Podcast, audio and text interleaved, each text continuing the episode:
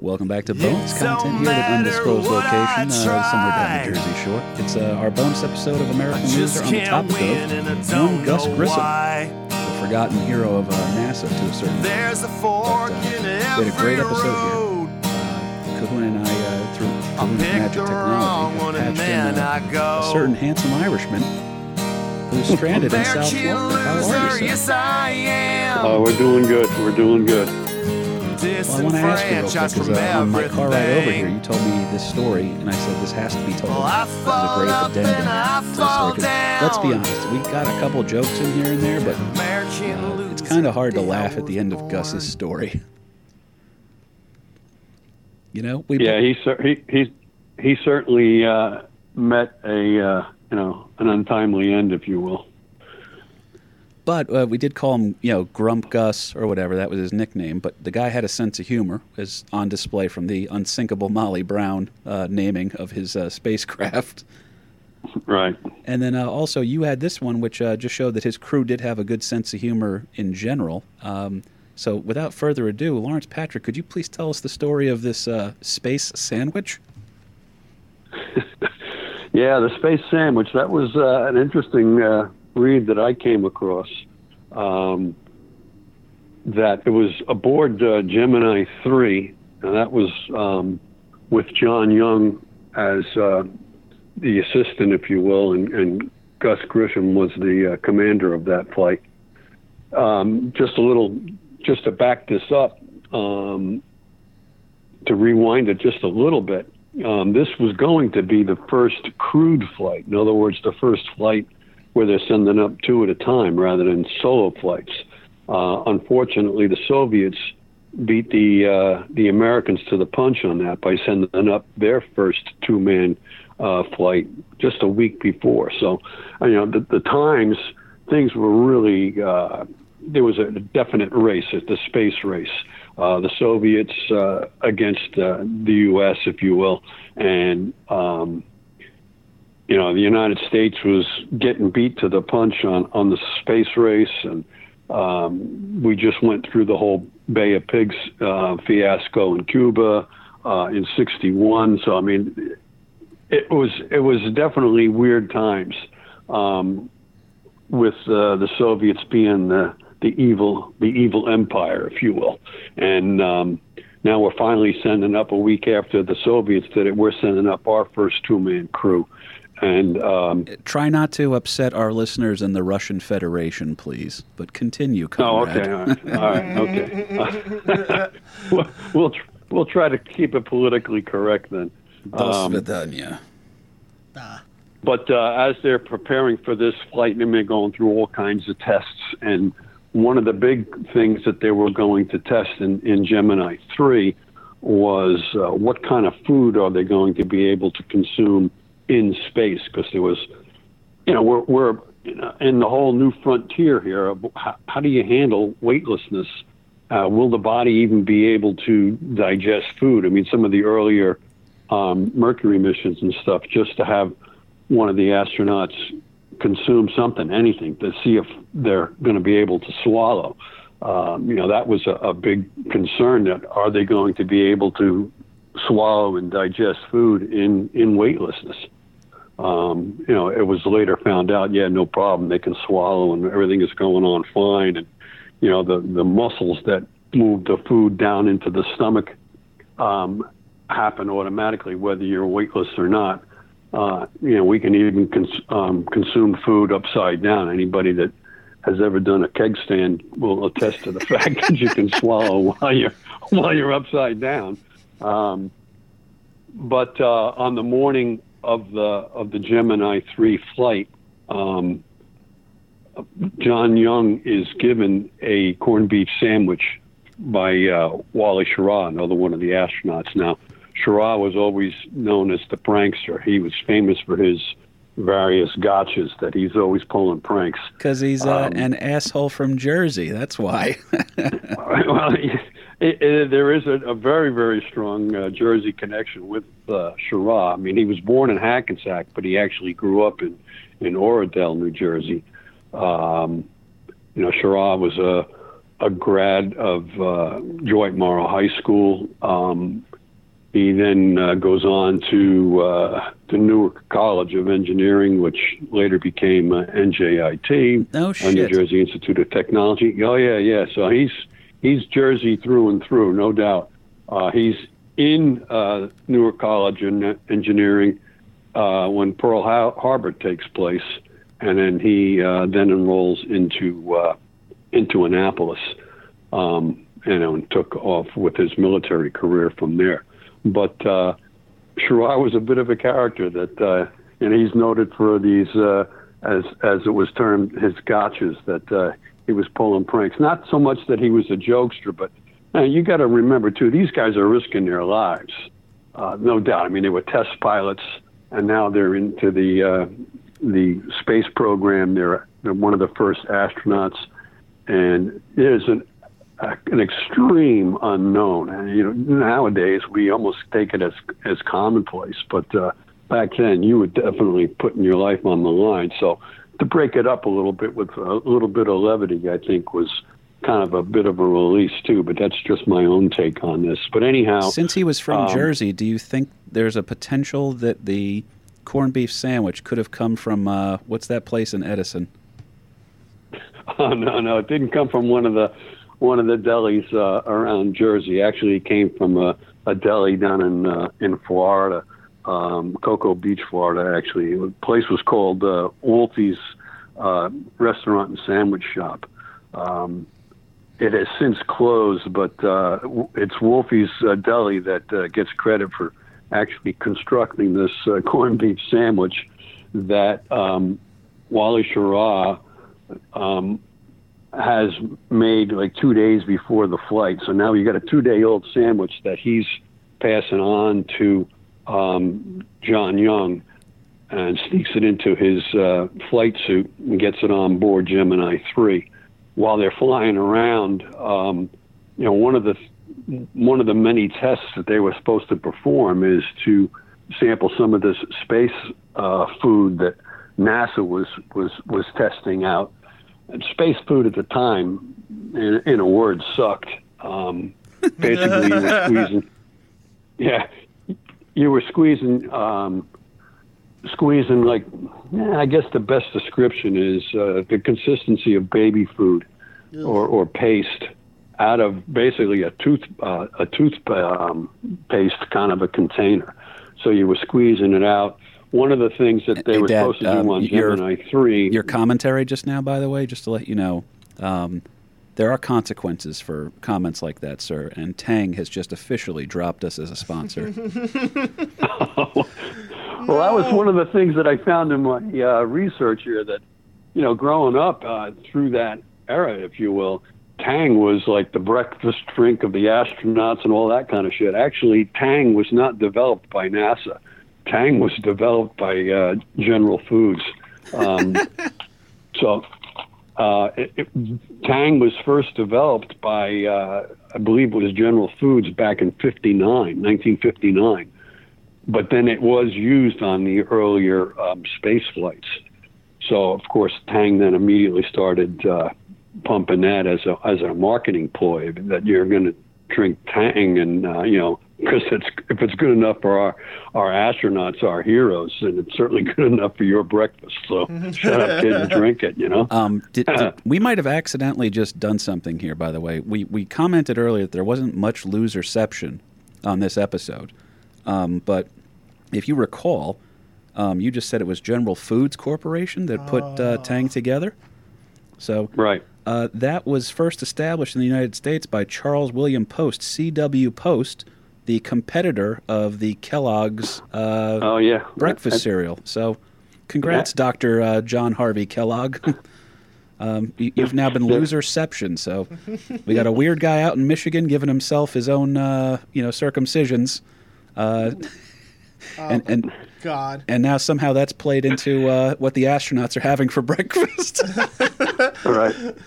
I'm sorry to interrupt right, there you, sir. Go. So there's a there's a few steps in between there, Kev. But uh, yeah, that uh, some real Kevin Bacon actually, shit going on here.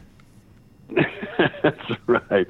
But anyhow, there is a, cl- a cross uh, loserception there, absolutely. And, and and General Foods actually stole the the recipe from Kellogg. So um, you know, there's there's many loser uh, exceptions there uh, till we get to uh, to Tang um, in '59. But anyhow, now the um, we're up in the in the capsule. They're flying around in Gemini three. One of the things that they were supposed to do is to check out this new, relatively new development by NASA that it's it's pouches of uh, like freeze dried dehydrated stuff that they were going to squirt like with, with a, like a water pistol kind of a thing, squirt water into this bag of dehydrated glop, and then uh, knead it all up inside the plastic bag, and then squeeze it out of the plastic bag, uh, and use that as their nutrition.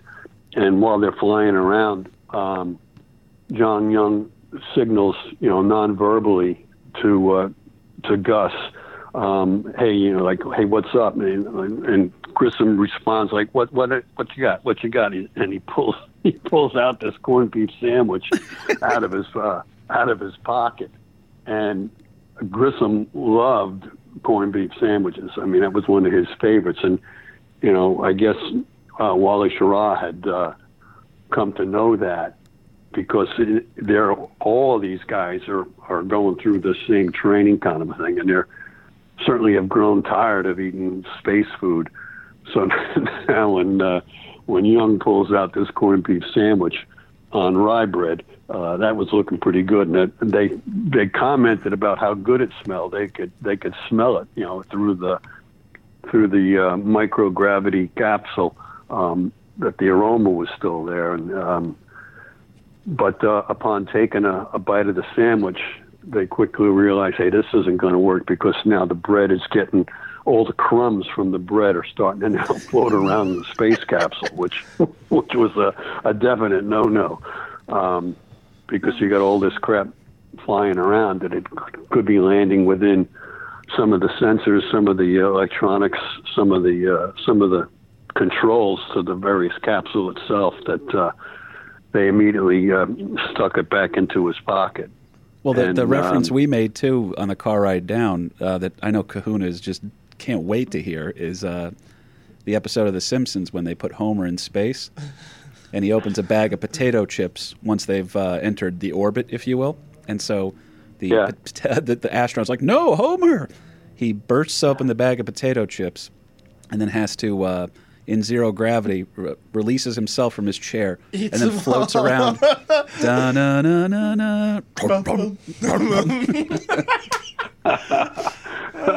so Homer's kind of like the uh, the Pac-Man, only he's jumping on uh, potato chips as they're flying through space. Huh? Yeah. So uh, not quite corned beef crumbs, because corned beef crumbs are a little bit uh, a little bit more difficult to uh, uh, approach.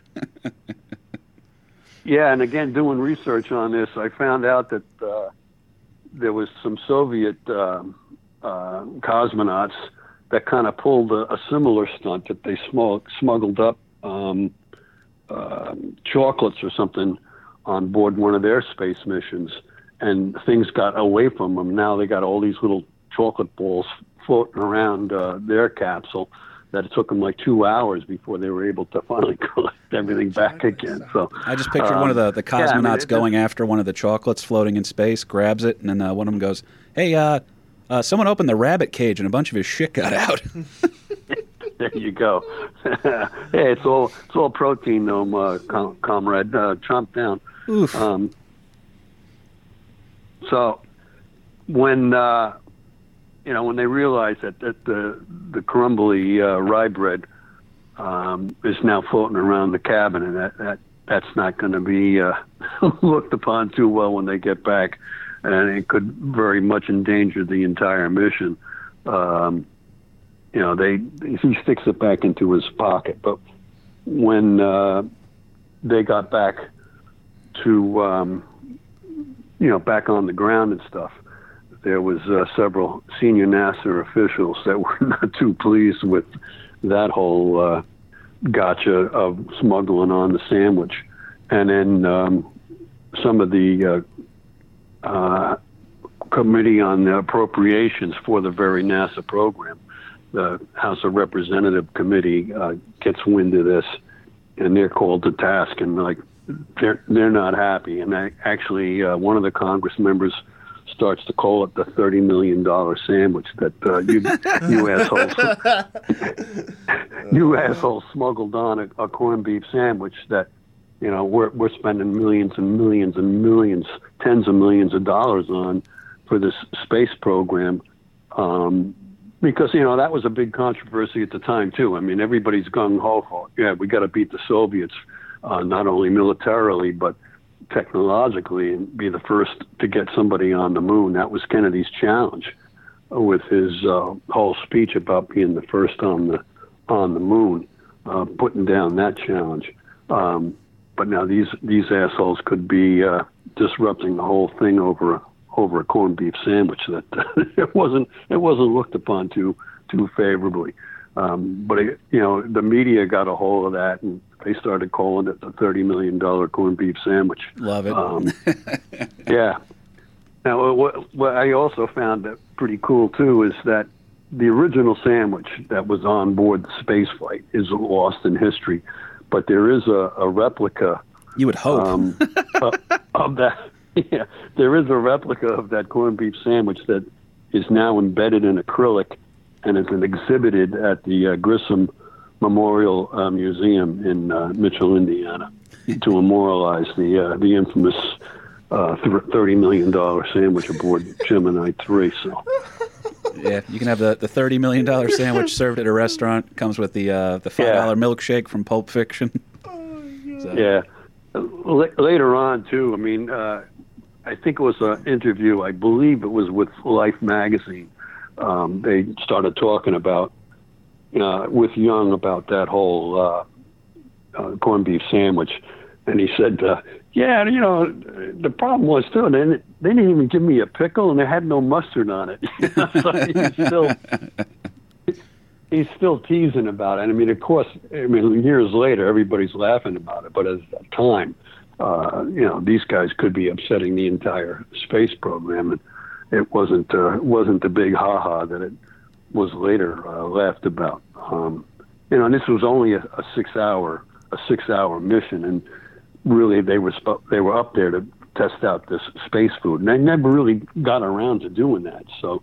Um, you know, Congress was, uh, I think, rightfully so that they were a little pissed off about that, and and um, you know, uh, Wally Schirra's uh, gotchas, um, they said that, you know, Schirra took on a whole different uh, attitude to that whole thing uh, once uh, Gus Grissom uh, lost his life.